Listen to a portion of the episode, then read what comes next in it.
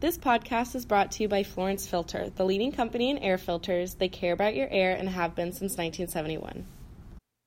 Good morning, everyone. This is Brandon Matloff in Los Angeles. Welcome to the Stella Oak Mavens podcast, where we feature different mavens in different fields. A maven is an expert of an expert. They are the go to person who you would want to ask all the questions to before making a decision. The purpose of our podcast is to help the consumer be more knowledgeable.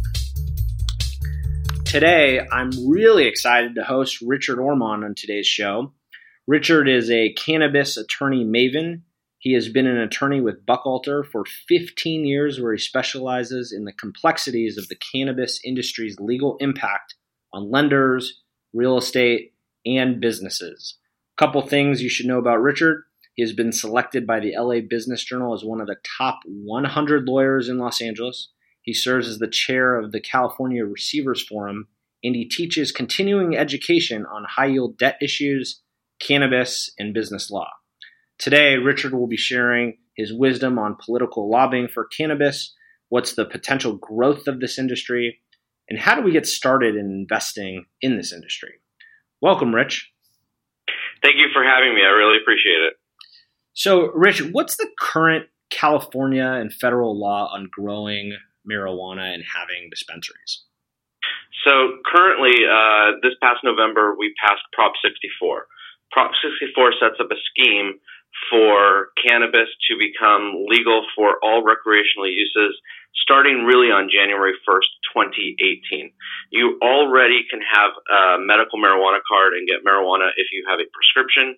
Um, this allows you to have your own uh, personal uh, uh, plants in your home, and starting January 1st, you'll be able to go into licensed dispensaries to get recreational marijuana. Do you think that everyone across the nation is going to start doing this and everyone's going to become a business owner, or do you think uh, only certain people or certain um, entrepreneurial skill set will make this happen? You certainly have to be an entrepreneur to want to go into this industry. I think that the industry is evolving and it's going to be I think five years before it really becomes something that, that spreads across the country. As you know, there's a big conflict between state laws and federal laws, which is leading to a lot of complexities in trying to set up these businesses. Interesting. So, what do you think the federal law is going to do once everybody is in this business? Do you think they will change the law, or do you think they will acquiesce to whatever's happening locally? I think that the latter is likely in the short term, that they will acquiesce to the states. And right now, the federal law is set up so that if a business is compliant with state laws, they cannot put any money towards uh, enforcement, meaning that if the DEA sees a business in California, for example, that is fully compliant with California law, the DEA right now does not have any financial resources to go out uh, after them. So the ones that are into the industry and you're working with them, do they come and see you and help? And do you help them try to find where they can, uh, what bank they can work with? Do you help with that process? Well, interestingly enough, a big bulk of my clients are actually these same, very same financial institutions that are setting up protocols to be able to take these deposits and to provide banking services to cannabis related businesses. But until they have clarity from the federal government, they're not going to roll out these policies and procedures. So um, we we see a huge anticipation on in the financial institution uh, uh, world, but this point, um, based on a number of factors that are happening at, at, the federal level, including this this current administration, they feel that it's better to wait, have the protocols in place, and then once the landscape changes, to be able to launch. Rich, here here's the situation: a client they're buying their first dispensary. Does he need a lawyer, and and why? So, of course, I'm, I, I would be inclined to say yes, and part of it is this licensing is complicated. Licensing is actually done at the local, local level. So you need to get licensing from the city in which you're doing business or the county in which you're doing business.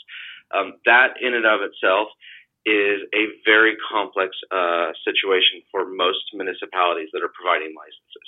Next, you have to work with the state to get your state license.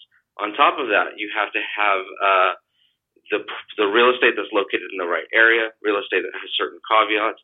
You may need financing. So there are a number of areas where because of the conflicts of law that exist, I think a lawyer can help you navigate them much, much, much better than if you try to do it on your own. You mentioned earlier um, that originally there were some weed lawyers that were trying to get into this and some other criminal defense lawyers that maybe helped you get out of a DUI and now they're kind of getting into this business. Can you go can you outgrow your no pun intended, but can you outgrow your lawyer in this field? Um, I think that the it's it's a great question. I there's some lawyers that were former criminal lawyers that I now work with that are amazing experts at the regulatory scheme and and how to get those licenses. So I think that it just depends on the lawyer and the person. As as a as a business, however, when you start having to raise money, get investors, uh, pay taxes, or have corporate governance questions, you're going to need to move uh, and transition to a lawyer who actually understands those business law issues. So this section of the uh, podcast, I call it rapid fire time, and basically it's a point for us to just move along in a lot of questions and to get the ability to ask you uh, many things where we just understand a little bit more about the business. So, uh, very quickly, what's the dream client to get, and don't say the cartel. Yeah, I, definitely won't say the cartel. Um, for me, the dream client is someone that wants to set up an investment fund or acquire real estate or that's uh, trying to uh, lease the property or lend to someone in the industry. I, I really love the business side of things. What could kill this industry? Um, very quickly, if uh, in September 30th, if the uh, Congress doesn't pass the budget riders, the, they're called they're called the Rohrabacher riders. If those don't pass on September 30th, which is highly unlikely, they, they look like they're going to pass um, as riders to the federal budget that could create a lot of havoc in the industry. What's the goal for your law practice? Um, for me, I have been doing this for 20 years now. I want to enjoy what I'm doing. And working with such, so many entrepreneurs and creative folks in a new industry where they're really, truly pioneers has been really exciting. What's the cost to hire you?